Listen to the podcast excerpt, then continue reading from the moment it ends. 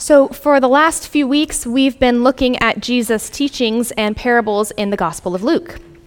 Beginning in chapter fourteen, uh, Jesus articulated the cost of discipleship. He called us to take up our crosses and follow him. And then he described his joy when even one person repents and responds to this invitation. And then he spoke at length about the role of money in our discipleship and how the kingdom is ushering in a new economy that's at odds with the old. Jesus' words, as always, are at once invitational and polemical. They're captivating and challenging. And today's reading gives us the disciples' response to all these things. In light of the call, And, and specifically in light of some other things Jesus says in this chapter that we'll get to in a few minutes, the disciples say, "Lord, increase our faith." Essentially, they're saying, help us. Help us to believe and respond to your words rightly. Another way to translate their request, and, and my preferred way, is, "Lord, make us faithful." Maybe you can relate to that request. Maybe over the last few weeks you have felt the weight of Jesus' words and you've wondered whether you can or will live up to them. Maybe you appreciate the disciples' honesty here.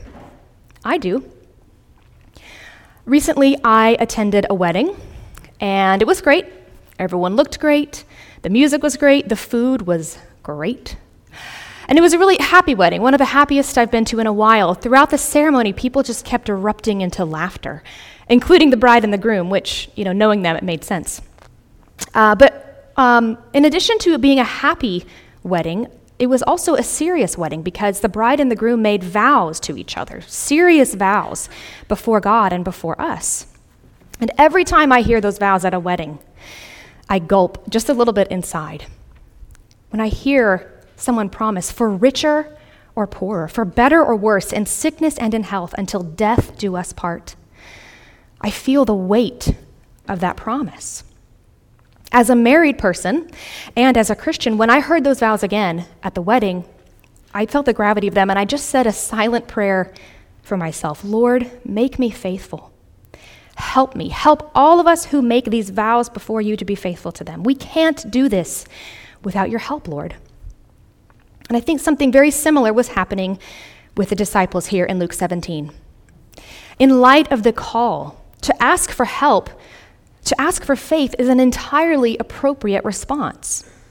It reminds us that we cannot live the Christian life in our own strength.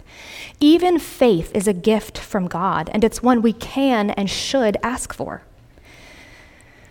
One of the first prayers that captured my imagination as a child is a request very similar to this from the Gospel of Mark, when a man brings his son to Jesus for healing. And Jesus says, "All things are possible for the one who believes," to which the father responds, "I believe, help my unbelief." Lord, I believe, help my unbelief. This is a prayer we should never stop praying, no matter how long we've been at this. And it's a didactic prayer, meaning it teaches us something.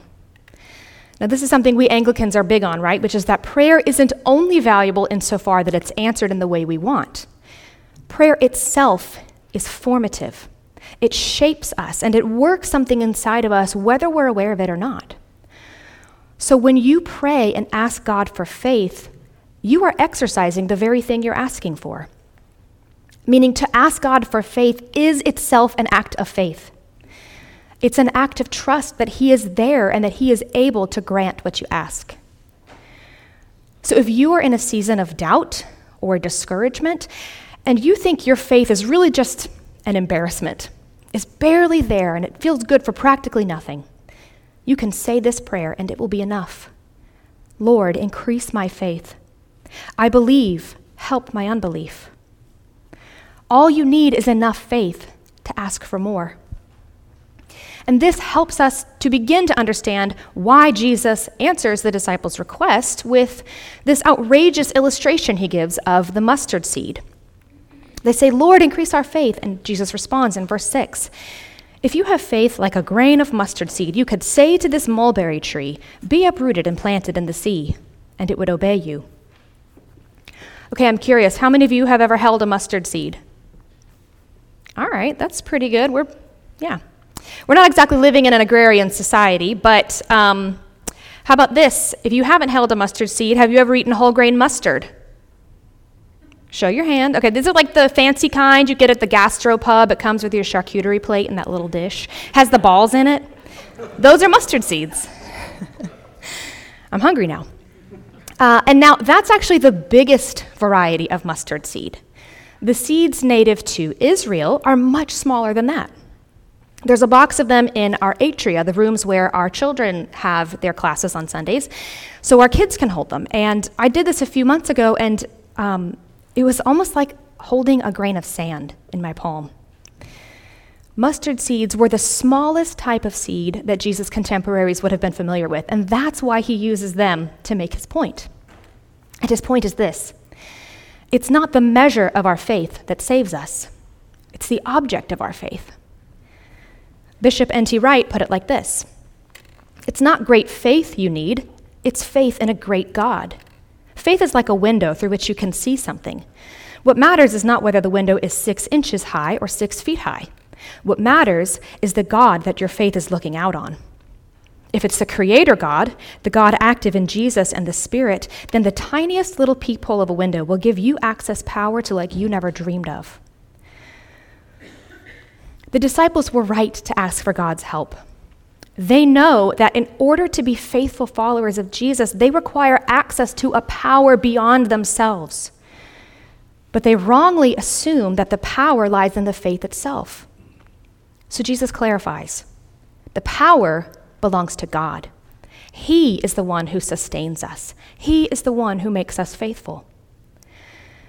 This is important for us to understand because it's so easy, especially if we've been in the church for a while, it's so easy to get hung up on ourselves, to where we're constantly evaluating our faith, worried about whether or not we believe enough or understand enough or whether our theology is good enough to really be able to access the life God has for us. Maybe you relate to that struggle, and this is an invitation for you to get out of your own head, not to stop caring because your theology does matter profoundly, but to stop looking at yourself so much and instead to look up at God and to trust that He is at work in and through you, wherever you are on this journey. Or maybe this notion of faith has been used against you in a different way. Maybe you've been in a church or a community where faith has become a measuring stick against whatever's going wrong in your life. You're sick? Well, if you could just pray with enough faith, you would be healed. You're struggling with an addiction? You're depressed? You don't need treatment. You need faith. Many of you know that my father died of cancer when I was in high school. You may not know that when he was diagnosed, my parents began attending a charismatic church, a church that emphasized God's power to do the miraculous, to heal people. And we badly wanted that. We needed it because he had a terminal diagnosis. And for the last three years of his life, we did all the things. People prayed all the prayers over him. We really did have, or so we thought, we thought we had faith that he could and would be healed, that we would get a miracle. And then when we didn't get the miracle, when my father eventually died, I had my own sort of spiritual crisis because I thought this must have happened for one of two reasons. Either I was defective or God was. Either my faith had not been strong enough and I'd somehow failed my family, or God wasn't really who he said he was. Now, I remain thankful for my time in that church because they taught me to believe that God can and still does work miracles. In this church, we pray for miracles to happen, as we should. But I think it's a misappropriation of Jesus' words here to measure our faith against temporary outcomes. Sometimes we get the miracle. Sometimes we don't. This has been true for God's people from the beginning. But what Jesus does promise us here is that our faith, however small, however weak it may seem, it will be enough for us to be faithful, regardless of temporary outcomes. And looking back on my own story, that's what I see. When my father died, my faith, as I'd previously understood it, it was reduced to ash. It was little more than a whisper. For years, my faith was just enough for me to cry out, "Lord, I believe, help my unbelief." And God answered that prayer, because the power to sustain me belonged to him, not to my understanding of him or even my confidence in him. So friends, I encourage you to stop worrying about whether your faith is big enough or strong enough. What you need to know instead is that he is big enough. He has the power to make you faithful to the call. That's the promise. Not that all your prayers will be answered as you hope, but that you will be able to follow him even when it's hard. The context here, remember, is the disciples' response to Jesus' teaching about discipleship, his call for compassion and forgiveness. The verses just before our text say this. Jesus says, "Don't cause others to sin, and if someone sins against you, you must forgive them." So you want to talk about something hard? Let's talk about forgiveness. That's the mulberry tree in Luke seventeen. It's often the basic stuff of the Christian life that can feel so impossible, am I right? And that's what the disciples are asking for here. They're asking for enough faith to faithfully live the Christian life. And Jesus says, you got it. This is empowering because it means right now. Indeed, from the moment that you come to him, God has already given you access to all that you need to be faithful to him. The Apostle Peter put it like this: his divine power has granted to us all things that pertain to life and godliness. So you have the power to forgive, brothers and sisters. You have the power to show compassion, to take up your cross, to be his disciple. Now, that's not to say we don't need to grow or mature over time, because we absolutely do. But it means we can stop making excuses for our hesitation. There are no super Christians. There is only Christ, and all he requires is faith the size of a mustard seed. All he requires is that you come to him with open hands to receive him, his power, his life. So be encouraged, but also be humbled by this. Because when you let go of the notion that it's your faith or your virtue or your spiritual strength at work, you also have to let go of pride. And this is how the second section of the reading ties into Jesus' words about faith. He says in verse seven, "Will any one of you who has a servant plowing or keeping sheep say to him when he has come in from the field, 'Come at once and recline at table'?" And then in verse nine, "Does he thank the servant because he did what was commanded? So you also, when you have done all that you were commanded, say, 'We are unworthy servants. We have only done what was our duty.'" Now, the import of this illustration is lost on us because we operate with such different economic language. So Jesus isn't suggesting here that an employer shouldn't show appreciation or kindness to a worker, nor is he saying that we as God's servants should be self-deprecating. The point he's making is about indebtedness. A faithful employee might be appreciated, but the master does not owe him anything other than the payment that was promised. Remember, Jesus is having this conversation with his disciples in the presence of the Pharisees, whose spiritual pride had begun to operate as a sense of entitlement before God. You know, they kind of walked around saying, "Look at us and how faithfully we've kept the law. God is so lucky to have us around." They thought their moral excellence put God in their debt and made them deserving of special treatment. And can you relate to that on any level? Have you ever thought, "God, I've been so faithful to you.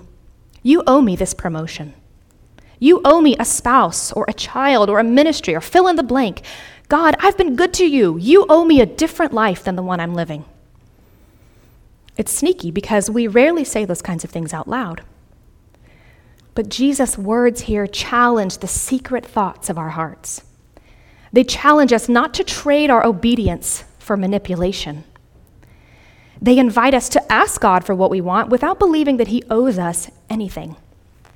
And they remind us that when we meet him, when we see our Lord face to face, we are the ones who will say thank you. We are the ones who will bow before him. There are no super Christians. There is only Christ, and he is worthy of our worship and our obedience. Full stop. So in closing, I want to briefly describe that obedience. If Jesus grants us the power to be faithful here and now, then what does that faithfulness look like? Here are three things that come from our readings this morning. And I've already alluded to the first, which is humility. A life of faith is a life of humility before God and others. It's to embrace this role of the unworthy servant, not posturing for special privileges or recognition, but simply being faithful to the call, ready to forgive, and ready to repent when we are the ones who cause another to stumble. Now, as a leader in the church, I offer up this call to humility with great sobriety because I recognize that so often we fall short at this. So often Christian pastors and leaders are the ones who create the stumbling block for others, and then we're not humble enough to admit it. If the clergy abuse scandals of the last few decades have shown us anything, it's that we have failed to protect the little ones that Jesus refers to in verse three of our passage. An offense so great in his eyes, he says, it would be better for you if a millstone were hung around your neck and you were cast into the sea. We have been guilty of this, and we have failed to adequately repent. So if that's part of your story, if you have been harmed by Christian leaders, violated or abused by people who are supposed to represent God to you, if the cross of Christ has become a trigger for you, then hear me say on behalf of the church, I am so sorry. And hear my prayer for myself and my fellow clergy. Lord, make us faithful. May God make us humble, ready to repent where we need to, and hungry for the power that he gives, which is not the power of control, but the power of the cross. Now that leads to the second feature of faithfulness in our readings this morning, which is power. We are called to walk in humility, but also in power.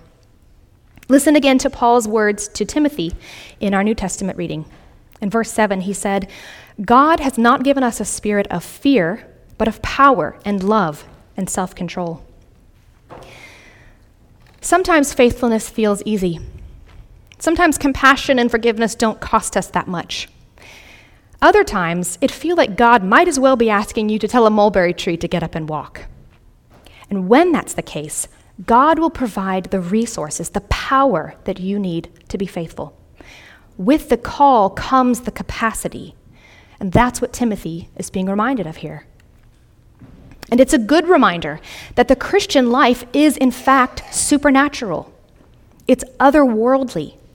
It's the call to die to yourself and your agenda and your plans and your opinion about what's best for you. In some places around the world, the Christian life leads to literal death through persecution and imprisonment. Paul himself wrote this letter to Timothy from a prison cell. And he says in verse eight, don't be ashamed of the testimony of our Lord, nor of me, his prisoner, but share in suffering for the gospel by the power of God. Most of us will probably never be called to suffer in that way. But whatever is in store for you in the life of faith, whatever ministry God has for you, or whatever challenges he allows you to face, you can be confident in the power of God to sustain you. And that leads to the last word on faithfulness today, which is this. Faithfulness is often forged through suffering. Turn with me just briefly to the Old Testament reading from this morning.